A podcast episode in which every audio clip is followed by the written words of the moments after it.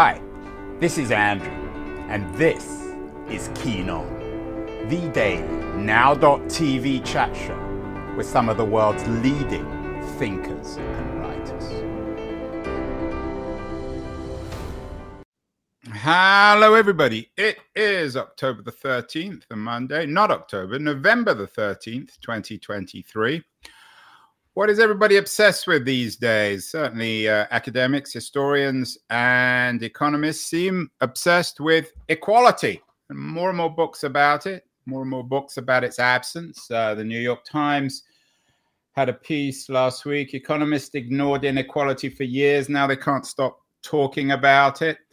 Uh, a couple of weeks ago, we had my old friend um, Branko Milanovic, the Serbian American economist, one of the world's leading economic experts on inequality, has a fascinating new book out, Visions of Inequality from the French Revolution to the end of the Cold War. We talked a little bit of politics.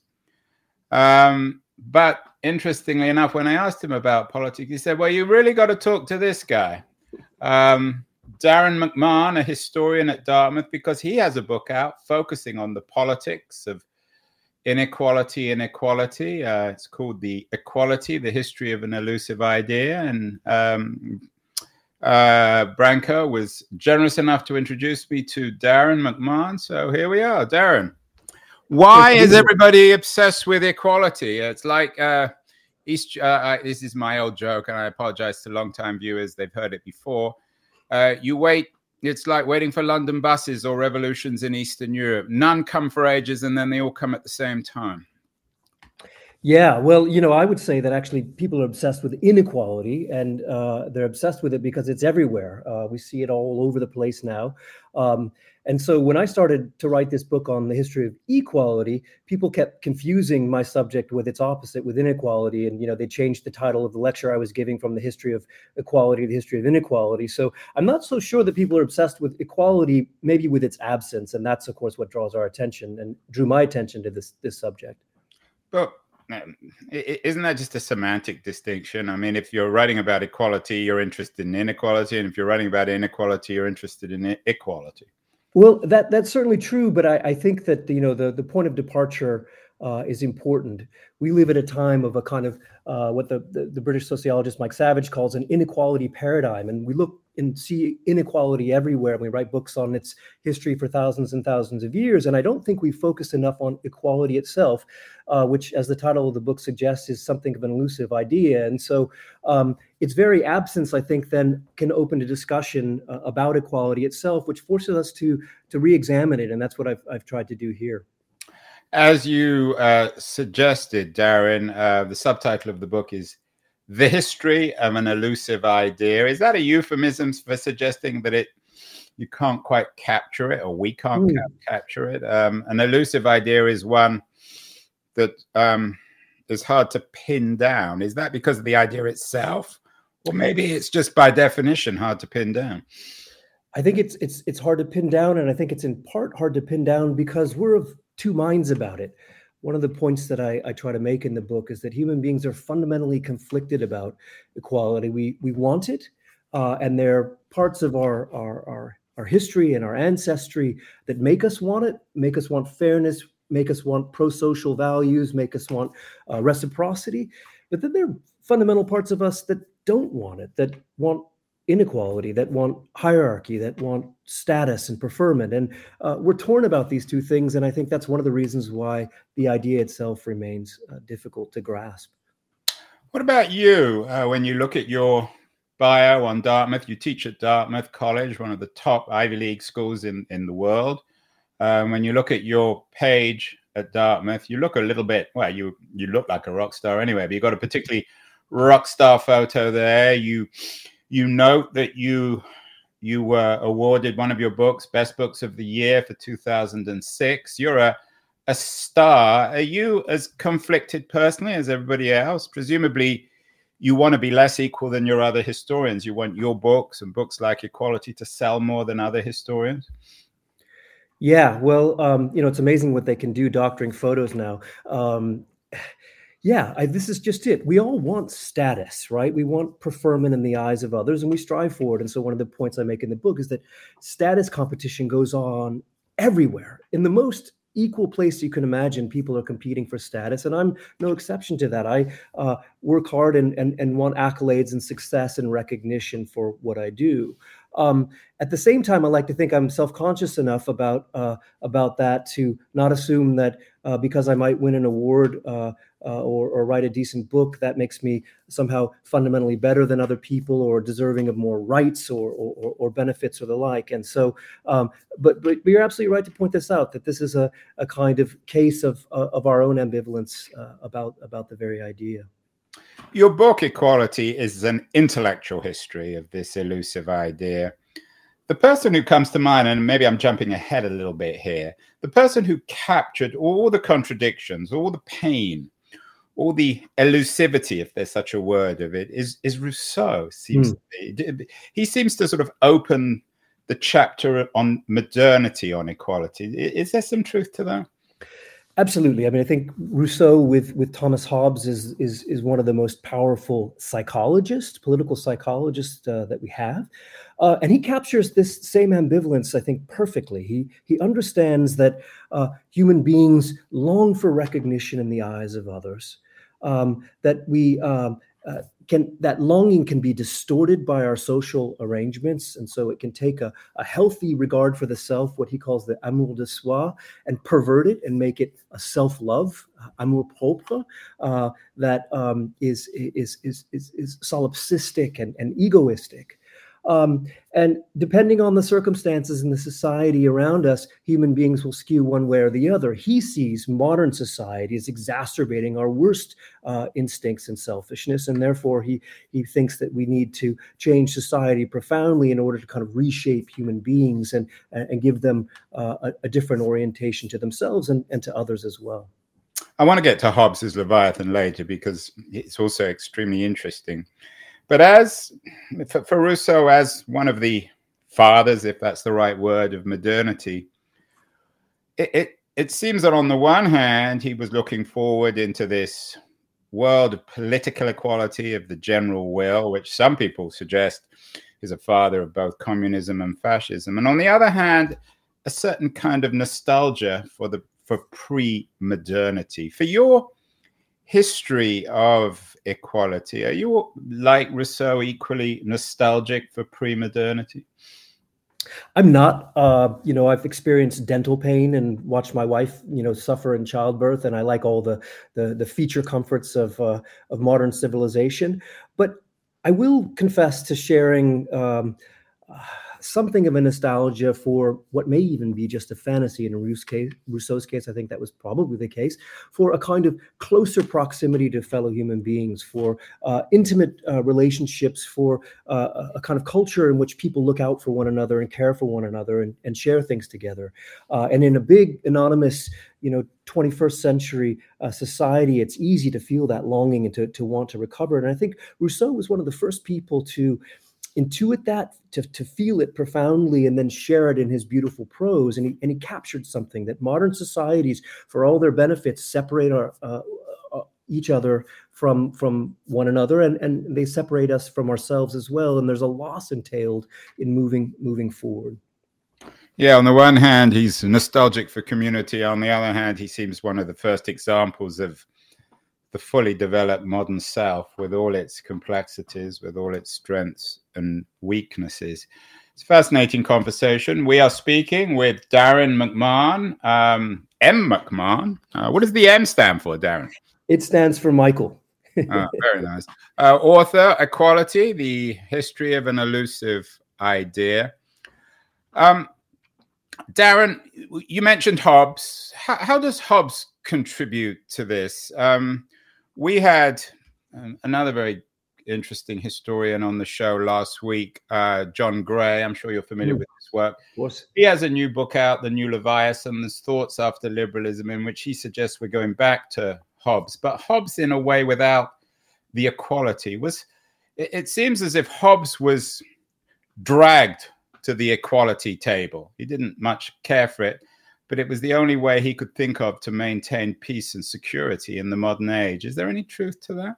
I think there is, you know, and I, will give a shout out to another person who's working on this subject right now, my colleague at Oxford, Teresa, uh, Teresa Bejan, uh, who will have a book coming out next year on the kind of political thought uh, well, now you you put that on record. You, I'm going to nag you to get her on. You're going to have to introduce. her. Absolutely, and she's she's wonderful in every possible way. But she's focusing specifically on the 17th century, and she's written uh, a, a, wonderful article uh, on Hobbes and equality, in which she points out that you know that famous picture uh, on the cover of Leviathan, which shows uh, the king with his scepter and then his body composed of all these little bodies. Mm. Um, that all the men in the picture are wearing hats um, and this may not seem, you know, all that significant to you, but uh, in the 17th century, to refuse to pay hat honor to your uh, superiors was a, a, real social infraction. And what she points out there is that the men keeping their hats on are not doing due diligence to the Leviathan. And that speaks to precisely what you talk about. I mean, Hobbes, on the one hand, is a defender of uh, absolute monarchy,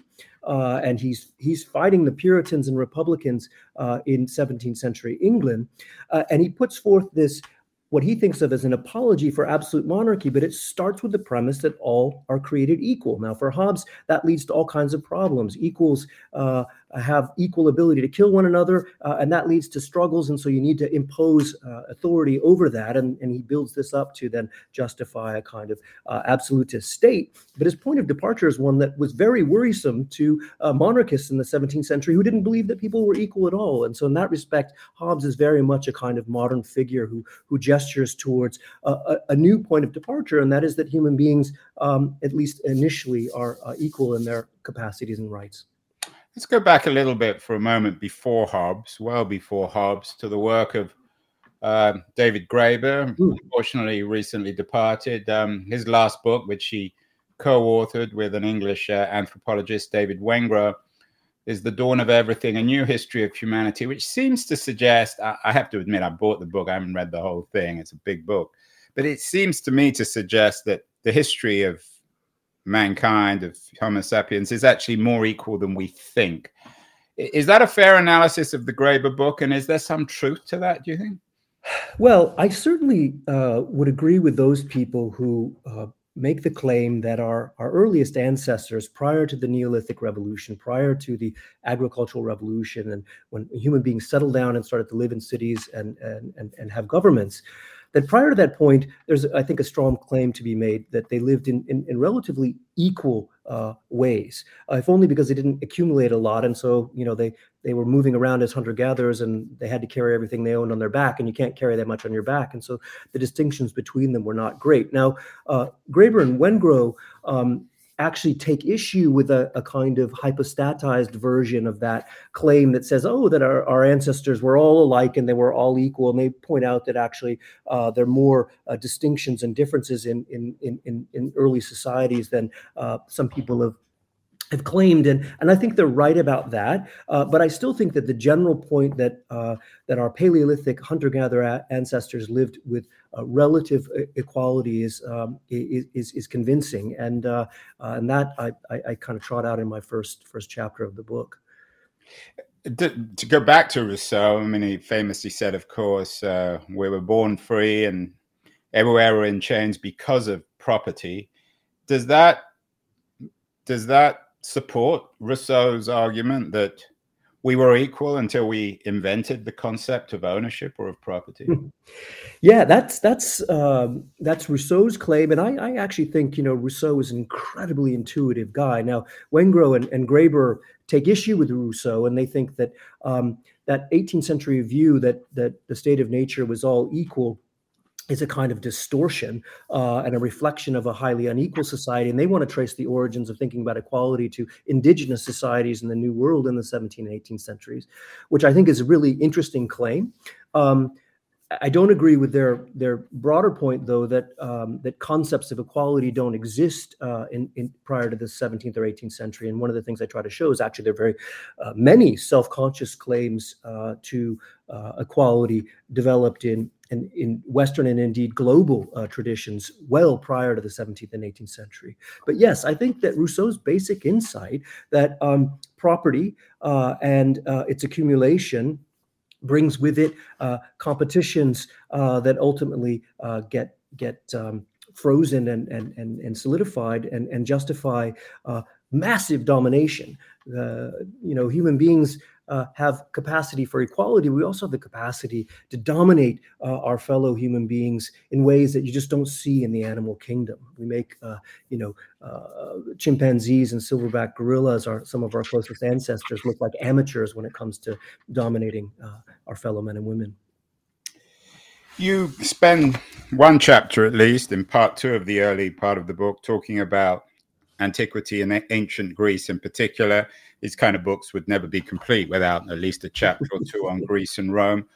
Were the Greeks and Romans did they have a, a particularly interesting take on on the idea or the ideal? I mean, you you you use this word idea rather than mm-hmm. ideal, and I'm sure you struggled on whether to call it an idea or an ideal. I, I don't remember from my we've had many conversations on antiquity, obviously Aristotle, Plato, uh, Socrates. I guess Plato was probably the most interested in the idea of equality, was he? Well, I mean, he is and he isn't. You know, his his republic, of course, is this famously stratified place founded upon a noble lie that citizens are fundamentally distinct. Some have gold in their souls, and some silver, and the like. Um, he does open space for thinking about gender equality in a way that many of his fellows didn't, and that's kind of interesting. And he does have a view, as my um, uh, colleague David Lay Williams, who also will have a book coming out soon. I'll put a plug oh, in. Um, on the kind of the, the political history of ideas of equality. And he he has a chapter on Plato in which he, he points out that actually Plato has a lot to say about economic inequality uh, and its and its dangers, uh, capacity to produce civil war.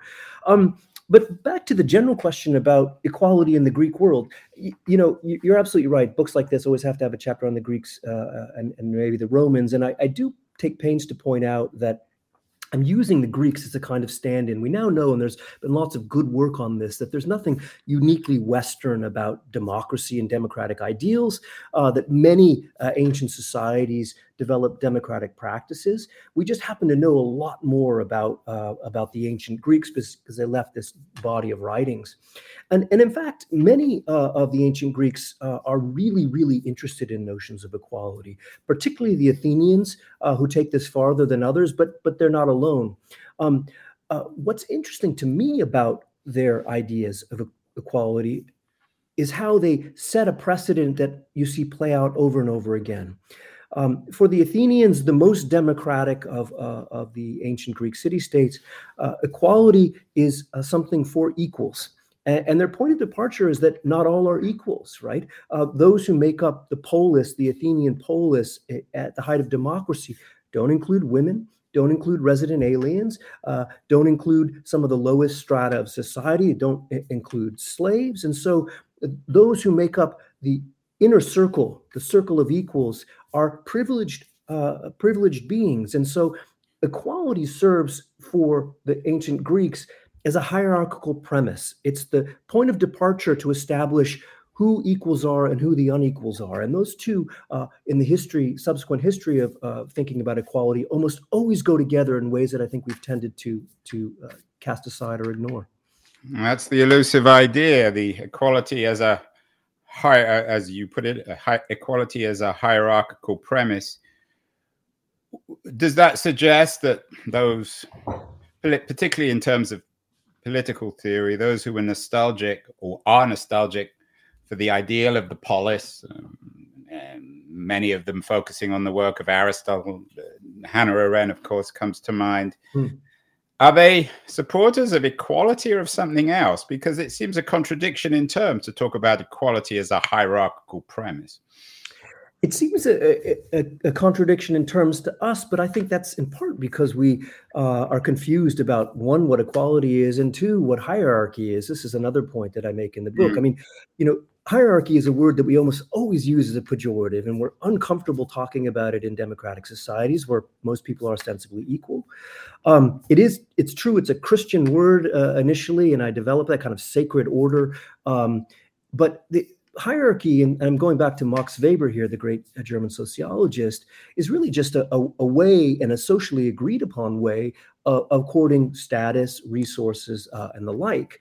Uh, and Weber would, would juxtapose hierarchy with domination, which is not socially agreed upon. Now, there can be a thin line between the two. Hierarchy and domination can be closely allied. But in general, um, when you have a hierarchy, people agree okay, we're going to um, accrue uh, promotion status on the basis of these criteria. And most people, they might grumble a little bit at the water cooler about it, but they basically uh, accept that situation.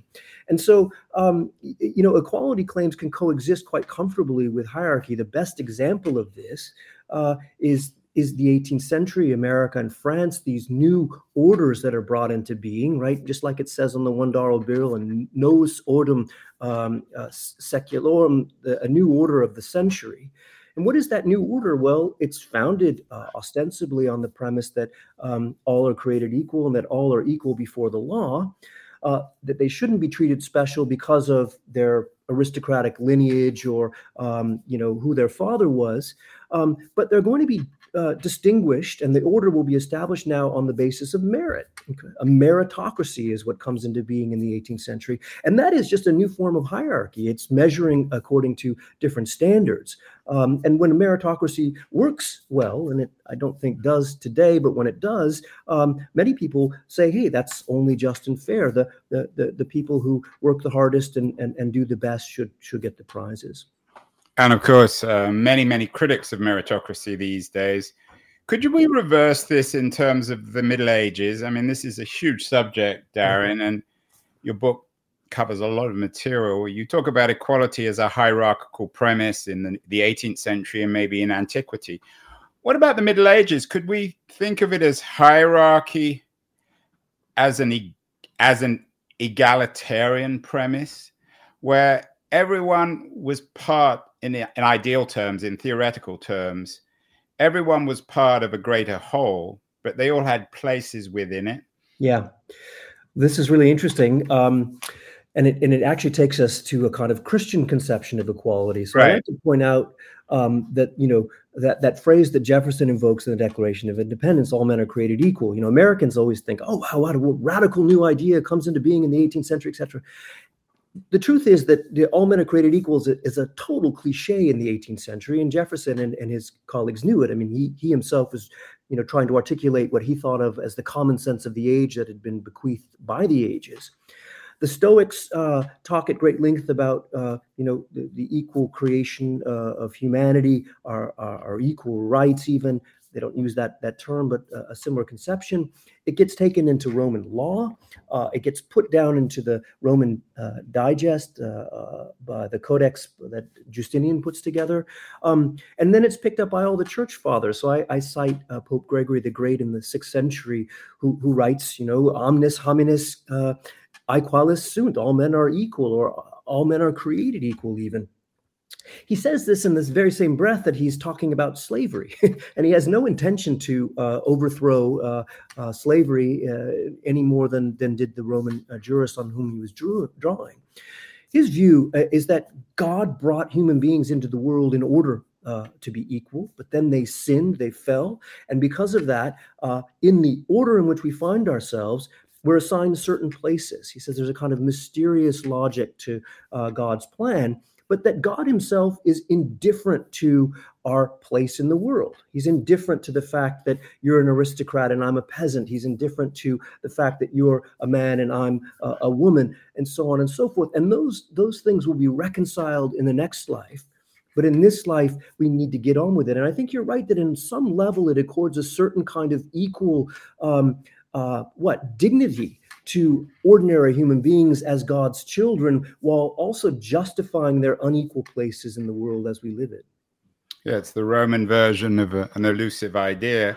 Uh, maybe we'll come to it later. As America becomes more and more feudal, it was supposed to be yeah. the answer to feudalism, but maybe we can borrow from some of the ideas from the church in terms of making sense of contemporary America. We are talking with Darrin McMahon fascinating new history, equality, the history of an elusive idea. I want to thank uh, the magazine that's helped bring this very high quality product and very high quality guests. Uh, Liberties, a quarterly journal of culture and politics. Um, I'm going to run a short ad for Liberties, and then we're going to be back with Darrin to talk more about equality in the post uh, 18th century world. So don't go away, anyone. Beyond the news, the noise, there is nuance, insight. Liberties is not just a journal of ideas, it's a meteor of intelligent substance. It's the place to be for engaged citizens. Politics, opinion, substance. Liberties is a triumph for freedom of thought, a quarterly of urgency, of cultural exploration, of intellectual delight, of immaculate prose. It's invaluable. Subscribe now or find Liberties at your favorite bookseller. And you can subscribe to Liberties at libertiesjournal.com. We are speaking with Darrin McMahon, the author of Equality, the History of an Elusive Idea. Darrin, we're up to the 19th century, uh, the century, of course, of Marx and of industrialization. We did a show a few weeks ago with Simon Johnson, the co author of a really interesting new book called Power and Progress Our hundred, A Thousand Year Struggle Over Technology and Prosperity. But it's also a book about inequality. What happened in the 19th century, in your view, maybe correct me if I'm wrong, to explode everything? Was it technology? Was it capitalism? Was it democracy? Or was it a mix of all of these things? Yeah, those are uh, all, I think, on the table. And one of the things that happens is that, of course, Europe and, and the new Europes and its satellites get vastly richer.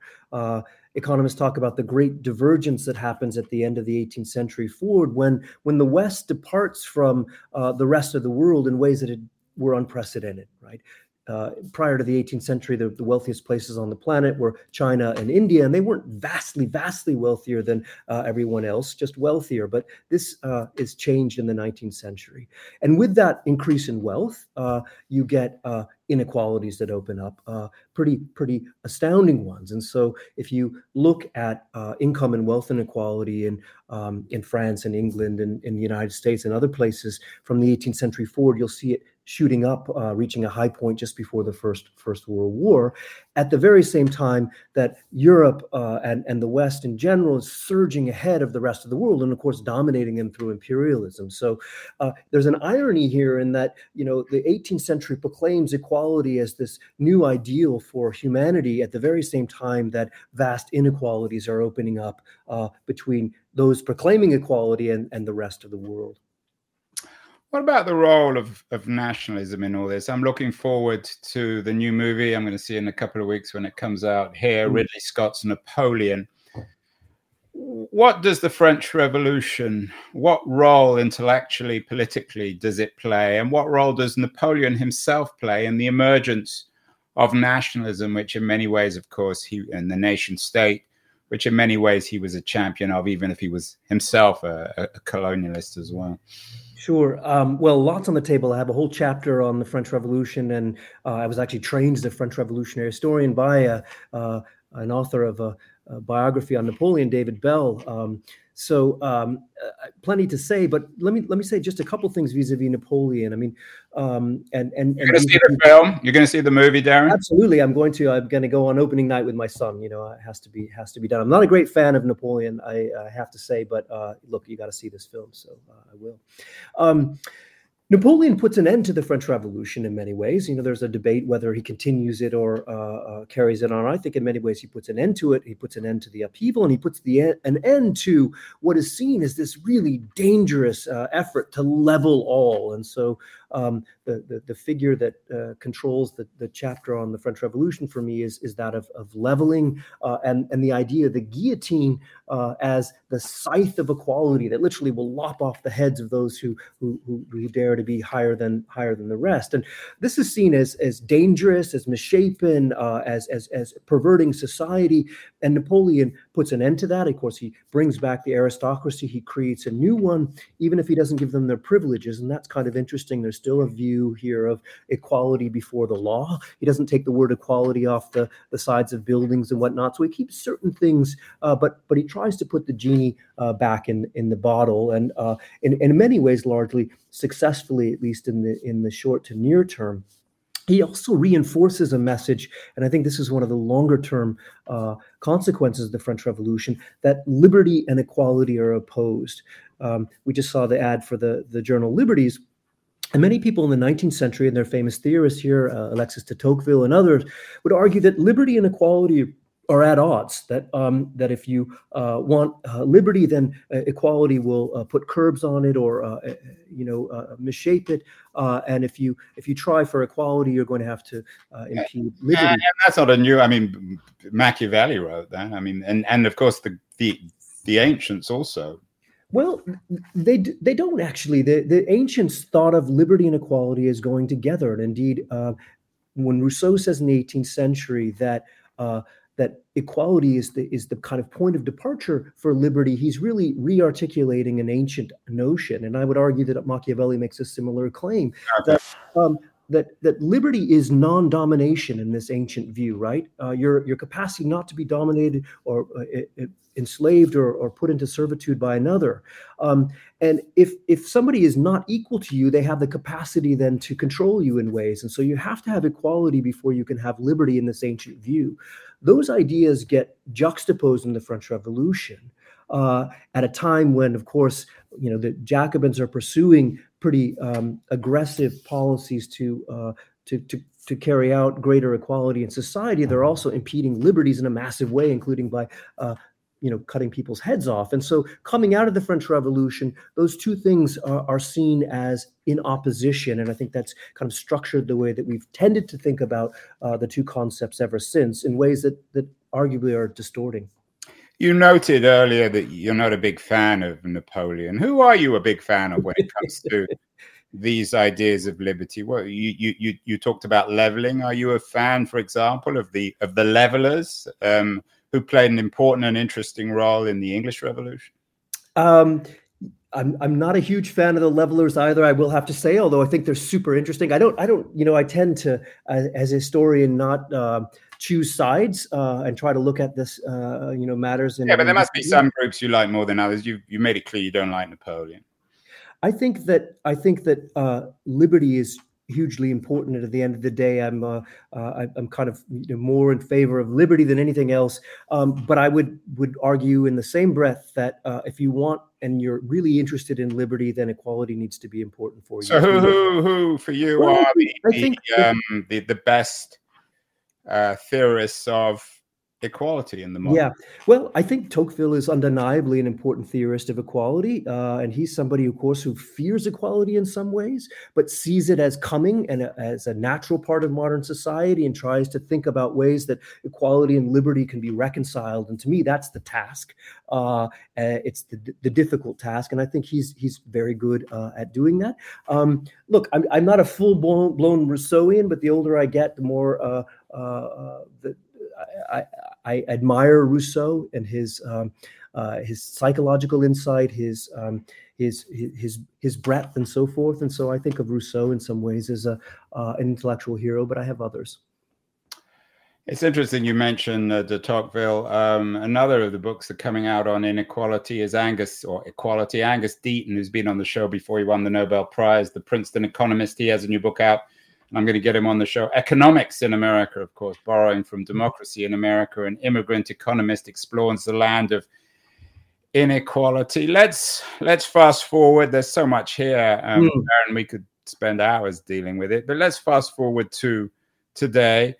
Would de Tocqueville and would he be profoundly troubled with what he sees if he came back now? And I've always thought this if he came back now and he didn't know he was in America or France, would he imagine that the America of 2023 is more like the France of the early 19th century than the America he saw? Yeah. I think that's a great question. You know, it's funny when you pointed to Angus Deaton there, I thought of another hero who actually is very interesting on the question of equality, and that's Adam Smith. And people don't yeah. always appreciate that, but Branko Milanovic, who was on and Branko does a great job saving saving Smith from the from the neoliberals. Yeah, uh, exactly. And I think you know Smith is another rich thinker here. But your question about Tocqueville is really to the point. So I I have a chapter on on Marx and the socialist tradition, and one one of the points I make there is that Marx doesn't really like equality very much, and um, that's kind of interesting and something that people don't always appreciate. Um, but like Marx, Tocqueville sees uh, a danger on the horizon in America and uh, other uh, rapidly industrializing places, and that is the emergence of a new aristocracy based on wealth. Uh, and Tocqueville calls this out in Democracy in America, specifically with regard to the United States. And he says, if I can anticipate or envision a time in the future when inequality will become again a, a massive problem, it will be because of this. It will be because of the, the rise of a new aristocracy. And, and, and Tocqueville says that as somebody who really believes that there's a kind of providential logic to human history and that we're actually getting more and more equal. But that could only be disrupted, he says, by this emergence of a new, uh, a, kind of new predatory class. And I think that's happened. Uh, and I think if you look right and look left or, or look just a little south from where you are in San Francisco, you'll see that uh, everywhere. And it's, it's not good for the country. Yeah, it's not just south. I can look out of my window. You noted uh, you, you threw a bomb, uh, Darrin, but we, we got to let it explode. You said that Marx wasn't a great fan of equality. What do you mean by that? Because a lot of people would be surprised with that observation. Yeah, it's it's actually um, it's very clear in his work. So um, a couple things to say. Uh, first of all, Marx and Engels and and their I think closest readers, uh, people like Lenin and Stalin later. Um, see uh, equality as a kind of product of an earlier time in human history. And, and in fact, uh, Marx and Engels in the German ideology use the word uh, an illusion. It's an illusion of the epic. In part, it's an illusion like all ideas that serve to justify or reify the social relations on the ground. And so, to some degree, equality is for Marx and Engels uh, a kind of bourgeois ideal that's, uh, you know, masks the underlying um, uh, domination. But it's they don't just level that critique at, at, at liberals, at classical liberals, as, you, as you'd expect. They level it at uh, socialists as well. On the one hand, they take um, uh, you know take aim at the the utopian socialist tradition, and they uh, accuse it of uh, what they call Gleichmacherei, a sort of you know leveling or equality making, uh, which they say see is is kind of juvenile and and not serious.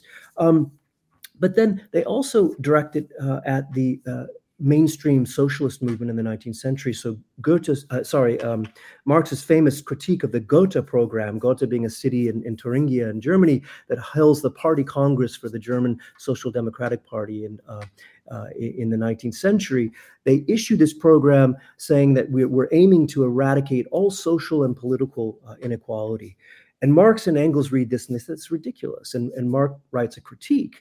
And he says, you know, the aim of, of what we're up to is the abolition of uh, class distinction, the abolition of class, but not inequality. And in fact, if you think about that famous Marxian phrase, to each according to their abilities, from each according to their abilities, to each according to their needs, um, implicit in that is the idea that human beings aren't equal.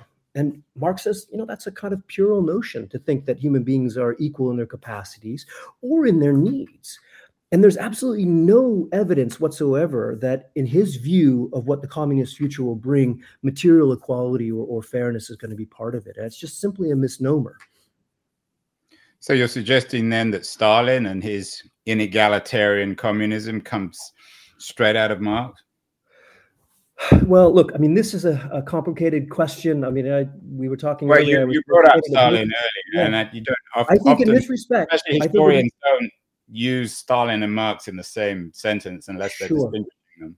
Well, we were talking earlier. I was educated right across the bay at the University of California, Berkeley, and uh, one of my teachers, Martin Malia, used to make that claim. I, I would shy away from it in all respects, um, but I, I, do think that Stalin is a close reader of Marx on equality, and his views of equality uh, are, are, are sort of doctrinaire, uh, as are uh, as are Lenin's in that respect, and I, I, try to show that in in the, in the book.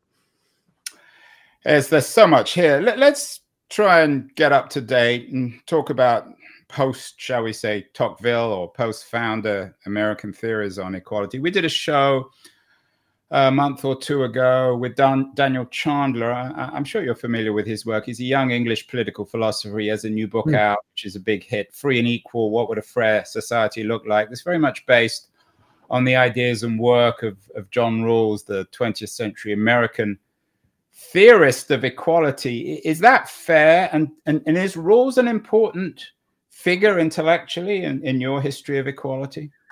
You know, I don't know the Chandler book, and I've just written it down. I'm in order. Yeah, I think you'll find it very interesting. He's good they're I'm, I'm, sure he is and they're you know they're coming out fast and furious now I can barely keep up and this is a good sign i think.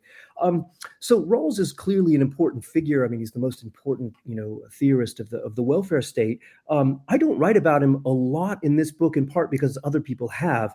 The one point where he does appear uh, in my book with with you know any consideration is is to point out that uh, Rawls, and he's by no means atypical here, uh, though fundamentally concerned with equalizing uh, uh, society within the nation state, doesn't have a whole lot to say about the relations between them. And I think this is symptomatic of a kind of Western blindness vis a vis uh, the rest of the world. And so, the very same time the welfare state, state is being constructed and putting uh, massive resources into it, global inequality, uh, inequality rather, continues to grow uh, in the in the post-war period, right up until about 1980. That's the, the point. And then it's been dramatically changed. So yeah, and that that is, I think, also a point worth making. This is a point that Branko uh, Milanovic and others uh, have have made. That you know, uh, we we talk a lot about inequality right now, and rightfully so, because it's a major social problem um, within countries, and particularly within the prosperous nations in the United States. But actually, the global equality has been falling um, pretty dramatically since uh, since the 1980s uh, as a function of a total number of people in the world, and we pulled hundreds of millions of people out of of poverty in that same period. And so there's a silver lining to what is uh, or what can be at least a, a darker story. So, so do you disagree, or does some are, are there people who would disagree with Marx that we all have different needs and abilities? I mean, I, I don't know anyone who would necessarily disagree with that. And does Rawls have his Marxist cake and his equality at the same time by suggesting that this veil of ignorance that we all have to imagine um, not being losers, I get into trouble for using that word, mm-hmm. but for not being successful. And so that's the kind of, I guess, the almost the Hobbesian foundations of, of Rawlsian egalitarianism. Yeah, I mean, you know, it's uh, it's at at odds uh, to some degree with with human nature, right, or human psychology. When we all live in uh, Lake Wobegon, and we, uh, you know, we're better drivers and we're better looking and we're better students than uh, than than we really are. At least that's our fantasy. And so I think when we play that uh, game with the veil of ignorance, we always wager that we'll come out better than our our neighbors, and we we like our chances.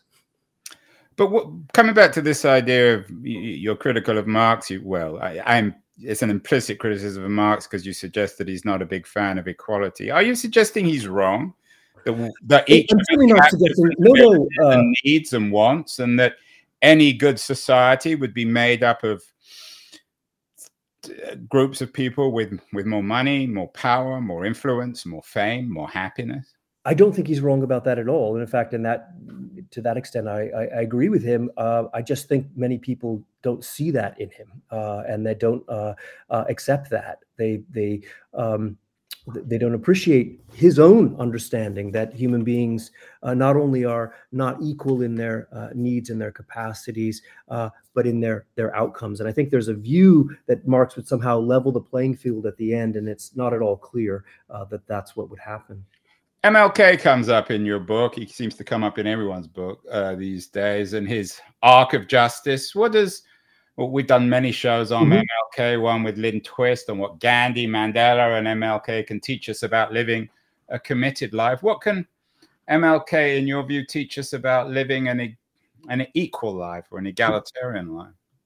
Yeah, that's a great question. And you know, the I have to say, it was for me a real revelation uh, to do this last chapter because I steeped myself in King's writings kind of from beginning to end, and um, he's he's dialoguing, engaging with so many of the people that that come uh, before him in in my book, and so he's really sort of bringing together so many different ideas uh, about equality but the, one of the emphasis I place on him is this idea of the uh, uh, of the arc of history bending towards justice, which is an idea that grows out of uh, 19th century liberal Protestantism, and of course he makes uh, his own in the uh, uh, in his speeches and writings, and then that's picked up later by Obama and others.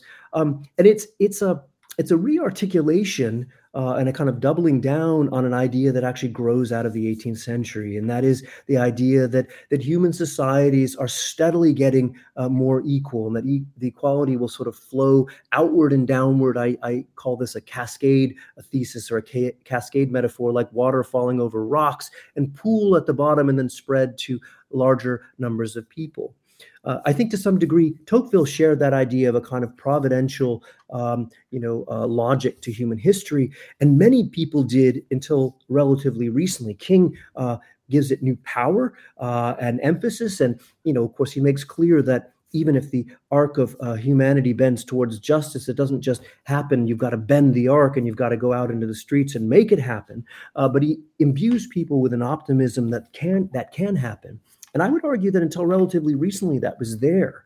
Um, in my concluding chapter, I cite all these books that use the phrase "the struggle for equality," "the march for equality" in the titles, suggesting that you know we're still headed in that direction. Recent events in the last decade or so maybe have disabused us of uh, uh, not of the notion itself, but of how easy it might be uh, to get uh, get forward. And um, so I think you know we're uh, we're a little bit uh, jaded in in that respect, um, but realizing how often that dream was invoked and how recently and how in many ways human beings have uh, creatively reinterpreted equality across the centuries can give us some material to do so going forward to think about uh, equality anew for uh, this this next century ahead darrin you've written uh, extensively uh, about other subjects a lot of people be most familiar with your work on happiness i think that was one of your prize winning books we had a, a, Berkeley economist. I'm sure you know his work, Brad DeLong, on the show recently, um, very influential economist. He has a new book out, Slouching Towards Utopia, in which he seems to suggest, and maybe I'm not sure if you're familiar with his book, but he seems to suggest that as the world has become more prosperous and perhaps more equal, we've actually become more miserable What's your sense of equality and happiness? You've written this major new book on equality. You wrote a, a, major book on happiness. Do you think equality actually makes us happy? Or do you think that its promise actually makes us miserable? I mean, that would be Rousseau's take. uh, or Hobbes. Um, well, I, have got to tip my hat to you, Andrew. I think you put your finger on some interesting questions. And I originally intended to have a uh, a section in my concluding chapter on happiness and in its relation to equality. And to be perfectly honest, I, I, kept being sort of befuddled by the data. You'd like to find that you know unequal societies are are profoundly unhappy, and I think there are ways in which that's clear. I think that you know the the deaths of despair that um, uh, Angus. Angus Deaton talks about and others are a reflection of the deep unhappiness in a profoundly unequal contemporary America. But then, you know, there are other cases that, that don't quite pan out uh, so easily. And, um, um, you know, I'm not sure yet how to feel about this, whether that means that human beings don't want to live equal. I will say, you know, kind of parenthetically as an aside, I mean, sometimes uh, think about academic departments, which you know by and large are pretty equal places. Yes, there's status differences differences in their assistant, and associate, and full professors, but by and large we're equal places, and we fight like cats and dogs yeah, all the time over the smallest little things. and Tocqueville himself, as you know, had a theory about this, right? That the more equal human beings become, the more they will exaggerate their minor differences, right? Um, and I think there's some, some truth to that. I think Hobbes is also a great theorist of this. On the other hand, I think it's also clear, and again, I would point to our contemporary world, that really profound differences in wealth, in power, in access, uh, in education, uh, in the 21st century context, not a medieval one, uh, where you can justify this with metaphysics, lead to some really serious uh, uh, misery and, and, and, and, perverse life outcomes that, mm. um, that we're living with right now. Yeah, we need symbolism perhaps of a post nation state world. Maybe we could go back to the Middle Ages. Let's end. It's a fascinating conversation, Darrin, and we've gone along. We've gone long on it, so I've got to end. But it's I'll have to have you back on the show. Um, you end, of course, as all books do, with the future, how to reimagine equality in an age of inequality. Um, we had another historian on the show, and again, mm, three years yeah. ago, another guy I'm sure you're very familiar with, Walter Scheidel, who teaches at Stanford. Uh, he had an influential book out uh, called The Great Leveler Violence and the History of Inequality from the Stone Age to the 21st Century. I'm sure you've read it with a great deal of care. He seems to argue that inequality only goes away in massive either natural disasters or political revolutions. Do you agree, or, or, or, or are there peaceful ways of reimagining inequality mm-hmm. and equality to make our, our century more equal than it, it is at the moment. Yeah, I, I, I have a lot of admiration for Scheidel's work. I actually invoke him in the conclusion when I think about some of the more pessimistic scenarios. And one of the points he makes, as you just say, is that you know the, the points in human history that that have become more equal are usually attended by state failure and revolution and uh, and plague, the the four um, horsemen of the apocalypse, as he puts it. I think, though, that he undervalues political will, and this is something that somebody he he he draws on a lot. Uh, Thomas Piketty makes clear when he talks about the great compression in the 20th century, this period between roughly the First World War and about 1970, when you see, at least in, in the global north, shrinking income and, and wealth inequalities. And yes, you got two world wars, and you have a plague, uh, and you have a revolution and state failure but you also have political will. You have the New Deal, right? And you have the welfare state, and you have um, citizens willing to contribute, you know, tax income to uh, ameliorate the condition of their neighbors. Um, and I think that matters. I, I, think that matters an awful lot. And I think, if anything, Scheidel underplays that uh, part of the equation. And I would be uh, a little bit more on the side of political agency here.